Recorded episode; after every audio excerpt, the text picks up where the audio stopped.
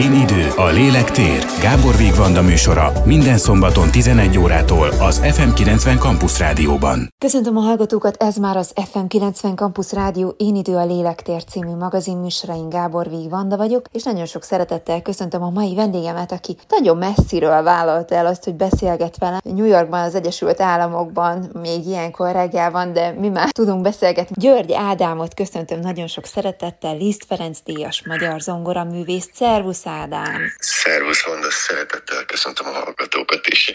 Köszönöm a megkeresést. Azt mondtam, hogy nálatok igazából reggel van, de tudom, hogy most nagyon sok feladat van, és nagyon van táblázva minden percetek, aminek apropóján egyébként beszélgetünk, az ugye az a bizonyos Liszt Ferenc nemzetközi zongoraverseny, amelyet most te szerveztél a Carnegie Hallban, és ez egy óriási dolog, majd mindjárt erről is fogunk beszélgetni, de ugye ez azért egy portré jellegű beszélgetés, úgyhogy mindenféleképpen azzal fogjuk kezdeni a beszélgetést, hogy mire emlékszel, mikor ültél először zongora előtt? Miért pont a zongorát választottad? Vanda, nagyon örülök ennek a kérdésnek mindig, hiszen ez a kérdés mindig vissza-vissza a pici gyermekkoromban, három-négy éves koromra emlékszem, amikor édesapám ölében ültem, és okleveles gépészmérnök, de fantasztikus zongorista, nagyon jó amatőrzenész. Ő játszotta otthon a, a Beatles dalokat és a magyar slágereket, és tulajdonképpen én legelőször improvizáltam a hangszeren, hallás után játszottam azt, amit ő játszott. Ezek nagyon szép emlékek, hiszen a család melege, az otthon melege ilyenkor mindig itt a, a távolban eh, megjelenik a lelkemben, és, és emlékszem ezekre a szép évekre. Három-négy éves koromban ültem először az zongoránál, és arra emlékszem, hogy hallás után viszonylag könnyen játszottam dolgokat. Kottaolvasás később jött, és a klasszikus zene szeretet egy picit később jött, ami aztán nagyon nagy szenvedélyé alakult bennem, és, és ez a mai napig is tart. Mondjuk azt, hogyha valaki hallás után tud játszani, az már szerintem egy nagy dolog. Illetve az, hogy megmarad ez a fajta szenvedélye, hogy megmarad a szeretete a hangszer iránt. Mert lássuk be, érdekes gyermekkorban az ember püföli ott a dobot, meg ami éppen a kezébe kerül, de hogy egyébként megmarad ez a szeretet, és aztán ez átfordul egyfajta szenvedélybe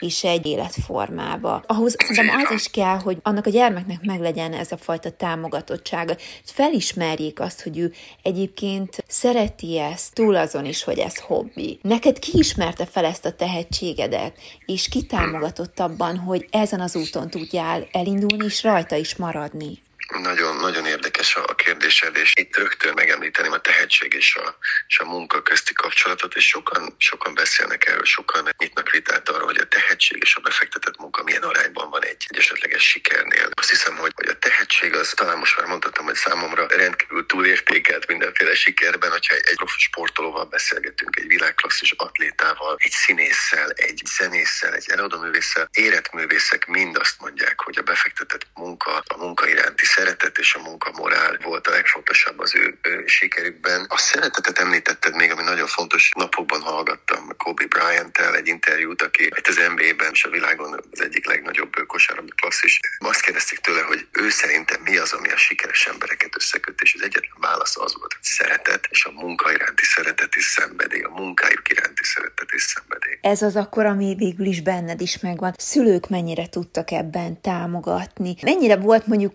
kamasz kamaszkor nehéz abból a szempontból, hogy tudjál hűséges maradni például a hangszerez, és ne a, a futball labda legyen az, ami esetleg elvonja a figyelmedet, vagy, vagy a barátok. Nagyon, na, nagyon jó, jó helyre nyúltál most, a foci szeretete is jelen volt egészen pici gyerekkorom óta, és én nagyon sok mindent csináltam. Az a helyzet, hogy reggeltől esik be voltam táblázva, voltak taekwondo edzések voltak, foci edzések, nagyon szerettem kerékpározni, a mai napig országúti kerékpározó, sokszor 150-160 kilométert egy nap, pomázon élünk, ha otthon vagyunk, és dobogókörre reggelente szeretek föltekerni, tehát ez egy nagyon megmaradt ez a szenvedély, és azt hiszem, hogy a, a hobbik és a, a, a szenvedélyek sokrétűsége is nagyon sokat segített a fejlődésemben, hiszen, hiszen ezek, a, ezek az élmények mind-mind megjelennek majd a későbbi zeném megfogalmazásokban. Úgyhogy nagyon, nagyon szerettem, nagyon szerettem olvasni, nagyon szerettem sportolni, nagyon szerettem közösségben lenni, nagyon szerettem az emberek közelségét, nagyon szerettem szocializálódni, megismerni új barátokat, és nagyon-nagyon szerettem ezt mind a zenében kifejezni. Fontos azt megjegyezni, hogy egy művész, ifjú művész életében, egy tanuló művész életében a technika és a zenei fejlődés kéz a kézben halad. És sokszor egy picit jobban tudunk zongorázni, egy picit jobban tudjuk a hangszert kezelni, mint amennyi mondani valónk van mondjuk 12, 13, 14 évesen, majd később tapasztalatokat szerzünk, amiket szeretnénk megfogalmazni, de nincsen meg még hozzá az eszköztárunk, úgyhogy a technikákat kell fejleszteni, később tapasztalatokat kell szerezni, és ez a két dolog nagyon-nagyon fontos, hogy kéz a kézben fejlődjön. A művész életében ez egészen sokkal később, és ugyanígy van a mai napig. Maradjunk akkor egy picit az önkifejezésnél, hogy neked a te lelkednek mit ad a zene. Mit tudsz kifejezni a művészeted által? Mi az, ami egyfajta könnyebb nyelvezet a számodra, hogyha leülsz a, a zongora elé, mint hogyha mondjuk el kellene azt mondani, szavakba kellene azt önteni? Sokan mondják, hogy a zene ott kezdődik, ahol a szavak abban maradnak, és ez, ez nagyon-nagyon igaz. Számomra nagyon fontos az, hogy a zenében vissza tudok az időben utazni azokhoz a pillanatokhoz, azok, azokra a helyekre, amik fontosak voltak számomra. Vissza tudom fejteni az életemet egy picit, oda tudok menni, ahol, ahol esetleg sérelmek értek, esetleg fájdalmak értek, és a zenével ezt mind-mind meg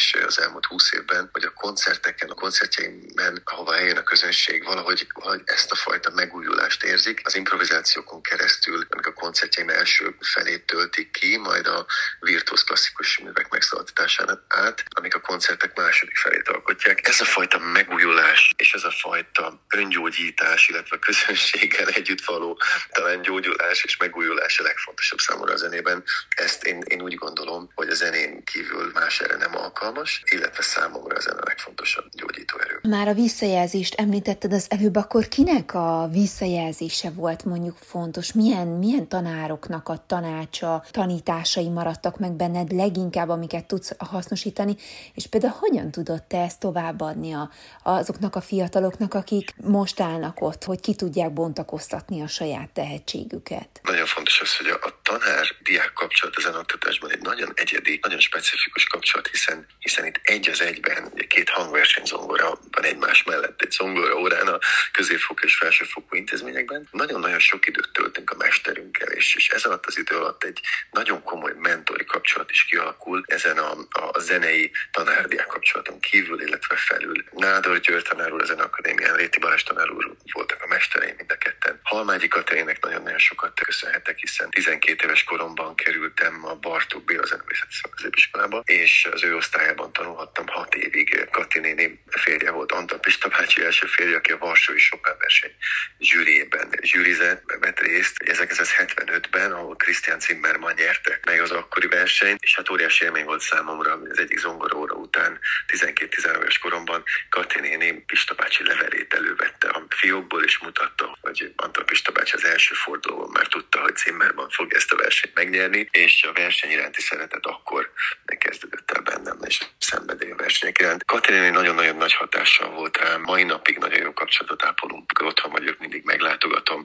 Mátyás Évanénél elkezdtem le zongorázni a Pomázi zeneiskolában, ő volt az első tanítóm, mesterem, és minden mesteremnek nagyon hálás vagyok az együtt töltött időért. És amit te tudsz továbbadni a fiataloknak? Nagyon fontos az, hogy ezt a tudást valahogyan újra kell értelmezni. A mai társadalom szerkezetében, a mai társadalom számára kell ezt érthetővé tenni, és haladni kell a korral. A Liszt Ferenc verseny tekintetében is ez történik, hiszen bevonjuk a, közönséget a szavazásba, de szeretnénk, hogyha mindenki részt venne a versenyen, vagy versenyzőként, vagy zsűriként, esetleg a közönség személyében szavazóként, közönségdíjra. Tehát nagyon fontos az, hogy a megszerzett tudásunkat valahogyan, valahogyan a mai kornak megfelelően adjuk tovább. És azt hiszem, hogy, hogy az én esetemben ez, ez különlegesen fontos, hiszen 20 éves koromtól kezdve utazott Dél-Kelet-Ázsiában, Amerikában. Nagyon sok különböző kultúrával találkoztam, tapasztaltam, és arra jöttem rá, hogy az értékeinket csak úgy tudjuk prezerválni, konzerválni, megőrizni és továbbvinni, hogyha azokat újra felfedezzük és újra csomagoljuk, és a mai társadalom számára érthetővé, emésztetővé tesszük. Maradjunk akkor egy picit a, a mostani versenynél, hogyha már megemlítetted, hogy honnan jött az ötlet. Egyébként, hogy legyen egy ilyen zongoraverseny, nemzetközi zongoraverseny, miért éppen Liszt Ferenc, és mi az, amit elgondolsz a jövőben ennek a kezdeményezésnek? Tehát, hogy mennyire hagyományteremtő szándékkal indult ez el most? Mindenképpen hagyományteremtő szándékkal indult el ez a verseny. Liszt Ferenc számomra az a zeneszerző, aki, aki az értékeit, a, a gondolatait. Ha én zeneszerző lennék, nem vagyok az, de hogyha az lennék, akkor a saját gondolataimat körülbelül hasonlóképpen próbálnám megfogalmazni. Számomra az ő nyelvezete áll hozzám, hozzám a legközelebb. Számomra az ő nyelvezete adja a legpontosabb emberi tükröt a hallgatók számára.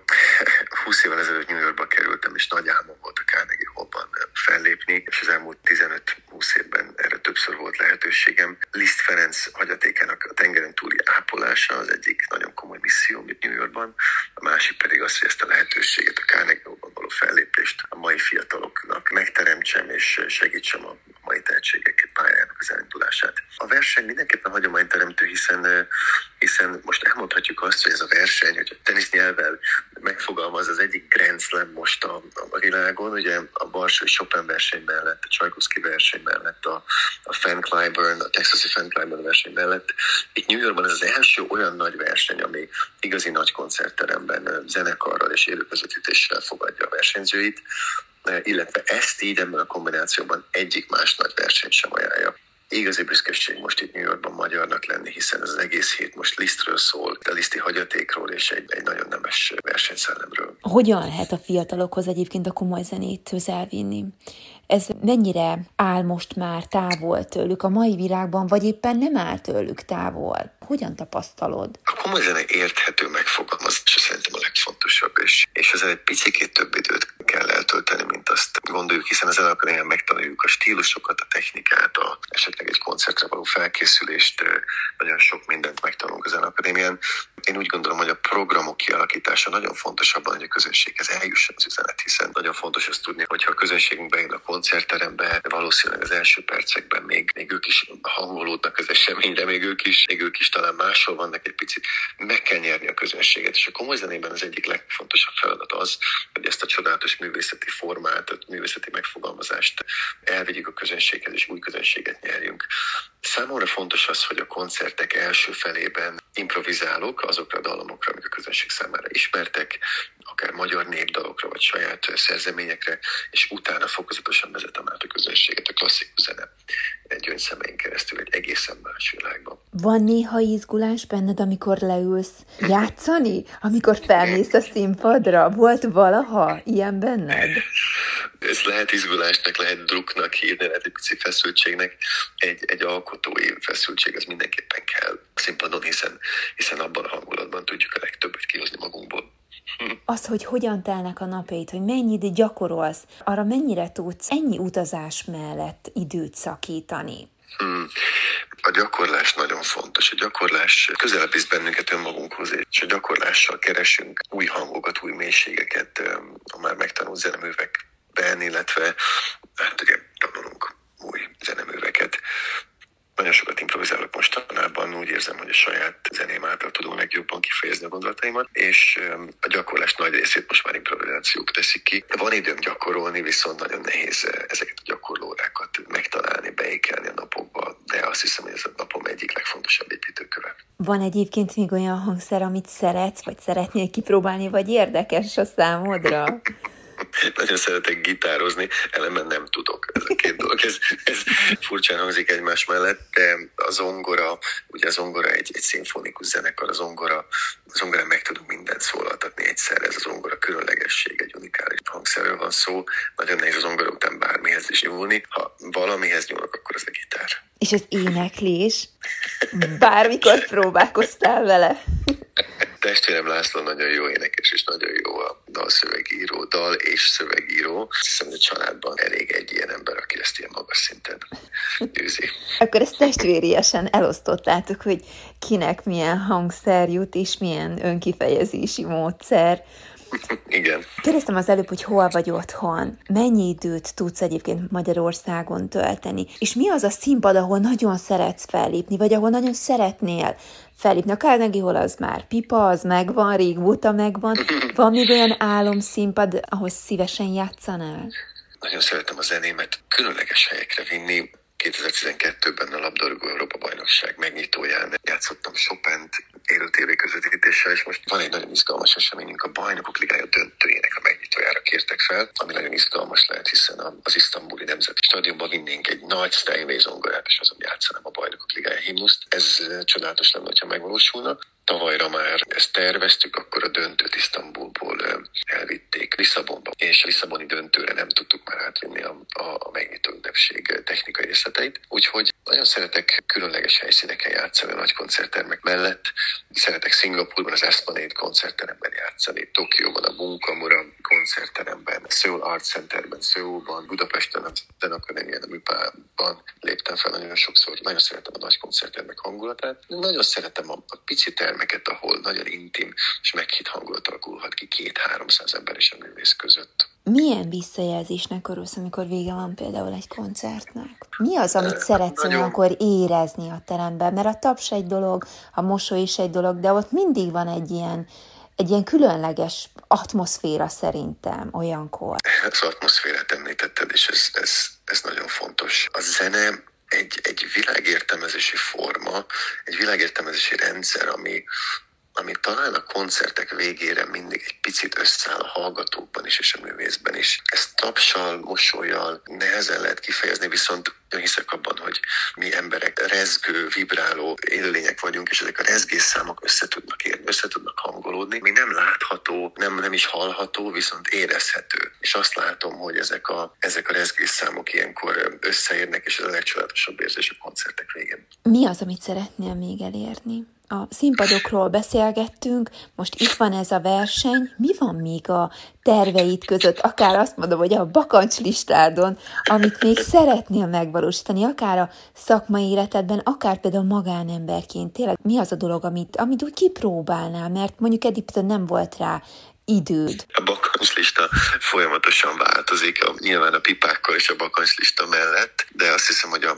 egy művész életében az út a cél, és, és az út a cél abban a formában, hogy a művésznek meg kell tanulnia élvezni a, a sikeres és a még sikeresebb, vagy kevésbé sikeres időszakokat. Minden időszaknak megvan a maga szépsége.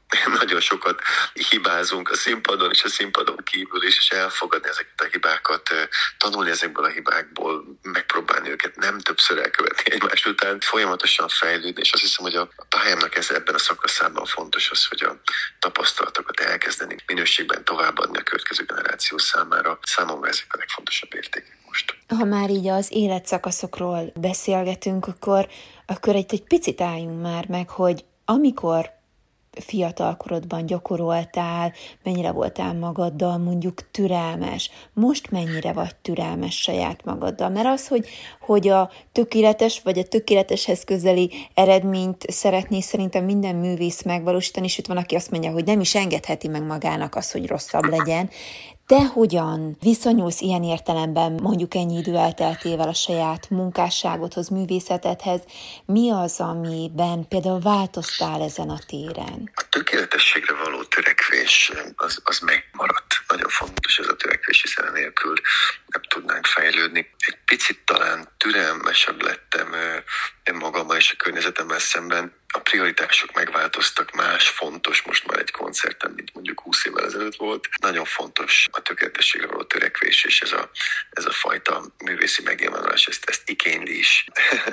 Horowitz mondta, hogy ha egy napig nem gyakorol, akkor azt ő hallja, hogyha egy hétig nem gyakorol, akkor azt már a felesége is hallja, hogyha két hétig nem gyakorol, akkor azt már a közönség is hallja. Úgyhogy ő is egészen az élete késői szakaszáig nagyon sokat gyakorolt, és eh, nagyon sokat foglalkozott azzal, hogy a koncertre csúcsformába jöjjön. A prioritások változásával az alapértékrendek nem változnak, továbbra is a közönség szeretete a legfontosabb, és a közönség transformációja a koncerten adja a motivációt minden nap, hiszen a művészetek erről szólnak, a közönségnek zenélünk, nem önmaguknak. Sokan azt mondják, hogy ugye az ő sikerüknek a titka mondjuk az, hogy sokat gyakorolnak, hogy kitartóak, hogy nem bánják, hogyha nem megy be minden kosárlabda zsákkal, jó, az palánkról pattanva is, tehát hogy igazából, ha te munkásságodat kellene saját magadnak értékelni, akkor te, hogy érzed, te miben vagy erős, mi, mi lehet a te sikerednek a titka?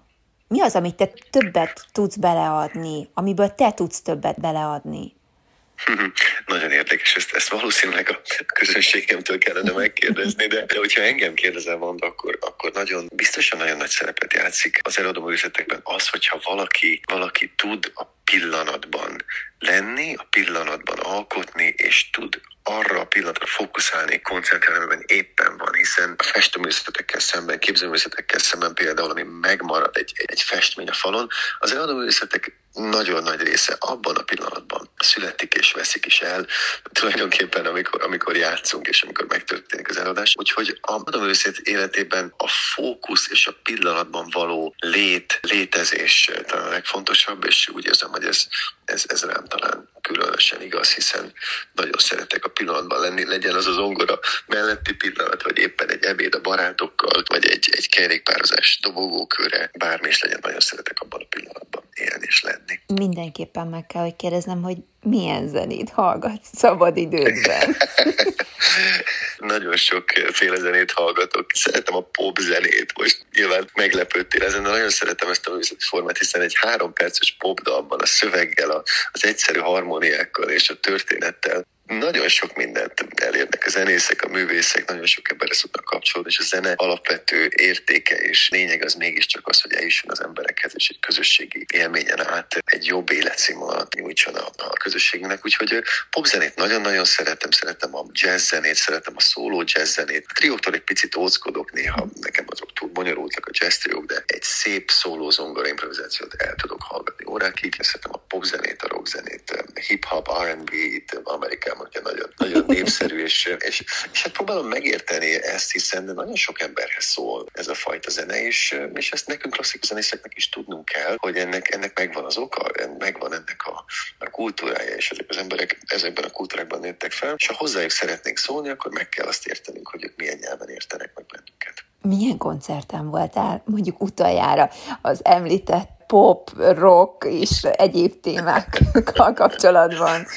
Emlékszel rá? Adél koncerten voltam a Hyde Parkban, Londonban, legutóbb, júliusban, egy fantasztikus élmény volt. Hát a legnagyobb élmény vele kapcsolatban ugyanez volt, szintén, szintén ez volt, ugyanez volt, hogy egy, az óriási kivetítő, biztosan ismered, emlékszel a Rolling in the Deep című számára, mm-hmm. és a Rolling in the Deep, ugye ez arról szól, hogy Adél annak idején szakított a barátjával, és hát ez egy üzenet volt az akkori volt barátjának, hogy ő tulajdonképpen ő ezt meg fogja bánni, és Adél egy fantasztikus eladóművész, hiszen minden koncertjén ott van az a tűz a szemében, ott van az a érzés a szemében. Például a Rolling in the Deep alatt azt láttuk a nagy kivetítőn, a közeli képeken, hogy ő pontosan abban a pillanatban él, akkor, amikor szakított a barátjával, talán 10-15 évvel ezelőtt, és úgy énekli azzal az átéréssel, életre volt a Rolling in the Deep-ről nekem mindig a Linkin Park jut eszembe, amikor a Chester Bennington is ugyanezt elénekelt, de szerintem ő nem ezért, hogy ezt a fajta majd megbánod, és nem tudod, hogy mit veszítesz élményt. Adja tovább, de persze ezek óriási élmények lehetnek még egy olyan világhírű zongora művésznek is, mint te. Én nagyon szépen köszönöm, hogy beszélgethetünk egy kicsit a jelenedről, a múltadról, és azt gondolom, hogy a jövődről is, és hogyha lehet, akkor, akkor várunk ide-vissza is, hogy hogyha történnek nagy dolgok, vagy sikerül újabb mérföldkövet megvalósítani, akár a szongora verseny kapcsán is a jövőben, akkor gyere is mesélj róla, hogy hogyan sikerült ezeket megvalósítani, és mennyire sikeresek. Mondtam, nagyon nagy örömmel jövök legközelebb is, és köszönöm szépen a megkeresést és a kedves kérdéseket is. Köszönöm szépen még egyszer. Kedves hallgatók, ennyi volt már az Én idő a lélektér című magazinműsor itt az FM 90 Campus Rádióban. Ha lemaradtak volna a György Ádámmal készült beszélgetés, beszélgetésről, akkor tudják, visszahallgathatják a Spotify-on vagy a műsor Facebook oldalán, illetve YouTube csatornáján is. És tartsanak velünk egy hét múlva is, ha kérdésük van, akkor az én időkukat fm90.hu e-mail címre el is tudják nekünk küldeni. Egy hét múlva újra várom Önöket. További kellemes rádiózást kíván a szerkesztő műsorvezető Gábor Vigvanda. Én idő, a lélek tér. Gábor Vigvanda műsora minden szombaton 11 órától az FM90 Campus Rádióban.